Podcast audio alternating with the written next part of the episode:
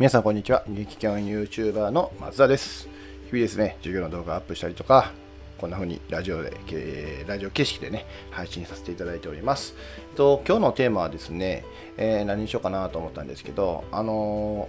ー、つい先日のね、えー、寺子屋の方で、えー、すごく面白かったので、ちょっとその辺の深掘りというか、あ、ここを変えていけばいいんだなっていうところ、うん、やっぱりヒントになったのでね、そこも、えー、シェアしながらですね、お話できたらなと思っています。えー、では本題に入る前に、えー、ふたつお知らせをさせてください。えー、ひとつは、煙突町の寺子屋っていうグループをやっております。えー、英語で歌を歌ったりとか、えー、ゲストティーチャーに来ていただいたりとか、あとなんか一つのテーマに対してこう深掘りしていったりとかしながらですね、大人も子供も学べるようにということでやっておりますので、えー、よかったらですね、えー、概要欄のリンクから飛んでみてください。えーと、ただし Facebook アカウントが必要になりますのでよろしくお願いします。ともう一つがですね、教育改革実践家の藤原和弘先生の、えー、朝礼が YouTube であるんですけど、これを勝手にですね、アーカイブにまとめてアプリにしちゃっています。これも概要欄にリンク貼ってまして、それを、えー、飛んでもらってから、ホーム画面に追加としていただくと、あのー、スマホのアプリみたいにできますので、もしよかったら見てやってください。でね、あの、ほんまに藤原先生の、あのアーカイブですね、えー、いっぱいあるんです。もうにひゃっぽん以上あるんですけど、あのとにかくですねあの、これから必要な教育というか、これからこんな力をつけていこうなっていうことがすごく分かりやすく解説されていて、しかもあの問題提起もされているので、えー、学びにすごくなると思いますので、保護者の方とかね、もちろん学校の先生方とか、えー、見ていただけたらなと思っております。はい、ということで今日の本題はですね、あのーまあ、前回のですねお金の使い方の話ともつながってくるんですけど、えっとまあ、やっぱり学校教育のね一つの問題点として、えー、なかなかこの予算っていうものを使えないというか、あのお金を使えないよね、子どもたちがっていうのが、えー、確かに問題だなという話になりましてですね、えー、それこそあの先ほどちょっと、えー、何や告知させていただいた、あのお知らせね、お知らせさせていただいた煙突町の寺子屋のね、えー、メンバーの人たちとお話ししててですね、あ、ここを変えたらいいんだなということがあったんですね。っていうのがですね、例えば、まあ、部活動にしたら、まあ、年間ねよんまんえんぐらいの予算があってとか、このよんまんえんの予算をどう使うかっていうところ、これをもちろん考えるっていうのは一つね手ではあると思うんですよ。ただ、えっと、それ以上に例えばですね、うーん文化祭があるとして、じゃあその文化祭に例えば年間にじゅうまんえんの予算が使われていたとした場合、じゃあこのにじゅうまんえんの予算をどう使うかって考えるのももちろん生徒としては必要なことかもしれないんですけど、これもう一個上にね消化させて、要は、えー、年間にじゅうまんじゃ足りないよと、僕たちのやりたい文化祭はこんなんじゃない、こんなことをしたいんだっていう思いがね、もしその運営の方にあればですね、例えばじゃあそこからさんじゅうまんえんの予算をさらにつか、えー、作ってですねごじゅうまんえんの予算にしたいということができたら、じゃあこのさんじゅうまんえんをどう使う、どう作る、どんな風にして集めるっていうところで、例えば、えー、商工会議所に行ってですねプレゼンをして、えー、僕たちにはこんな費用が必要なんです、だからまあカンパじゃないけども、えーとお金をくださいと、その代わりその商工会議所の方々の、えー、お名前をですねあの学校の方にこうやって載せさせてもらいますとか、めっちゃ適当に言いましたよ今とか、なんかえーと地域の人にね、まあ、募金して回るとか、なんか他の日にね、えー、文化祭より以前にマルシェみたいなものを開いてですね、そこでいただいた利益っていうものを、えー、そうやって文化祭に充てるとか、えー、なんか予算を作るっていうところも、うん、できんことはないなってすごく思ったんですよね。うん、で、じゃあこれができるようになるにはって考えた時に、これうー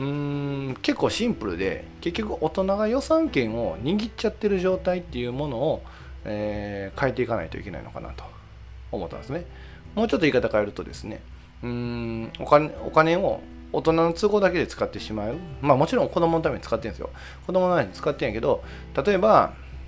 うん体育大会のテント代ね、テント代がうーんまあレンタルして何万円だっていうことが子供にも伝わっておれば、じゃあもしかしたら子供たちにとっては、いやいやテント代はいらないよと、テント代いらないけどこういうのが欲しいねっていう、なんか別の予算の作り方っていうのをもしかしたら提案できるかもしれないし、うーんまあ部活動にしろ、部活動が年間こんだけあるんだと、いやじゃあこれちょっと足りないなと、ねえー、年間じゅうまんえんのね、えー、例えば部活動費が足りないんだ、じゃあどうする、いやそこは今ねこれ ピーティーエー の方とか保護者の方から集まったお金を、えー、部活動に分配してるわけやから、じゃあ保護者からもうちょっとお金をもらいたいっていうことを例えばなんかプレゼンする。えー、僕たちの、まあ、遠征費、今ねあのコロナ禍でなかなか出ないんですけど、遠征費として例えばねこんだけのバスを借りないといけないんだと、だからバスを借りるためにこんだけ必要なんだっていうことを言ってですね、お金をいただいたりとか、それこそ修学旅行も、えー、と例えばろくまんえんの予算を集めてたとしたら、いやろくまんえんじゃここまでしかできないよと、ただ、えー、ここからいちまんえん、ね、保護者の方に上乗せさせることができたらおかしいな、えー、保護者の方にいちまんえん、えー、さらにね上乗せしていただくことができたりとか、えー、と別のところでね修学旅行費っていうものを積み立てるためのイベントっていうのを開くことができたら、例えばそこでろくまんえんやった予算がななまんえんになることでこの体験を追加することができるとかね、なんかそんな風に、うん、大人がね予算権を全て握ってしまうんじゃなくて、あちょっとここを手放してこうやったらいいんじゃないかなっていうところをねあの許す、許可できる、えー、心があれば、うーんとこれ多分できるんじゃないかなって僕自身はすごく思ったんですよね。うん、で、えーと、じゃあその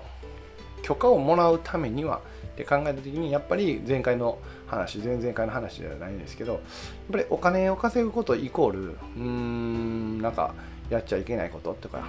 うんお金を稼ぐことでなんか悪い方に行っちゃうんじゃないかみたいな心配事を僕はしない。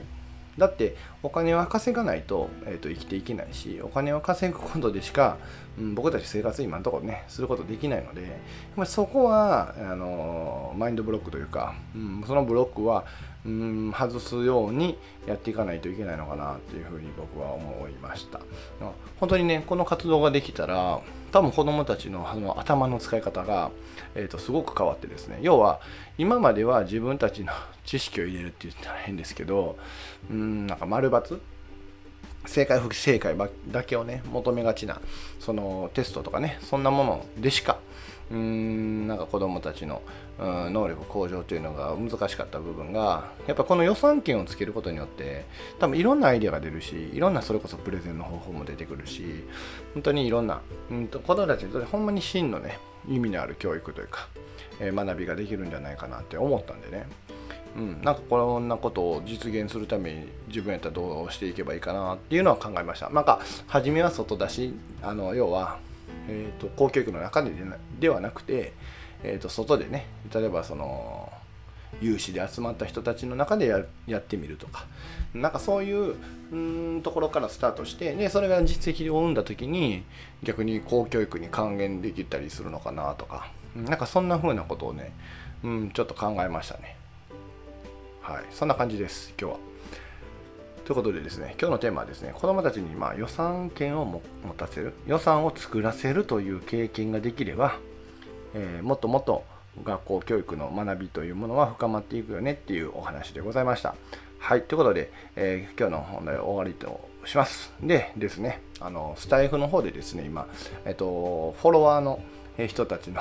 えーと数字をですねこう公表するという、プロフィール欄に公表するという企画をやっておりまして、えー、現在多分ひゃくろくじゅうごめいのはずです。僕今見てないので、今増えてたら別ですけどひゃくろくじゅうごめいのはずですので、ぜひですねこれ聞いていただいて、おーおーやるぞやるぞって方はですね、ぜひフォローしていただきますと、僕はまたプロフィール欄の方のフォロワーの数をですね、えー、変えることができますので、どうかどうかどうかよろしくお願いいたします。はい、それでは今日は最後までお聴きいただきましてありがとうございました。えー、本日日曜日ですね、あのー、昨日ね僕寝て撮れてなかったので、今日はまた夜にももういっぽんあげようと思ってますので、よろしくお願いします。では最後までご視聴ありがとうございました。またねー。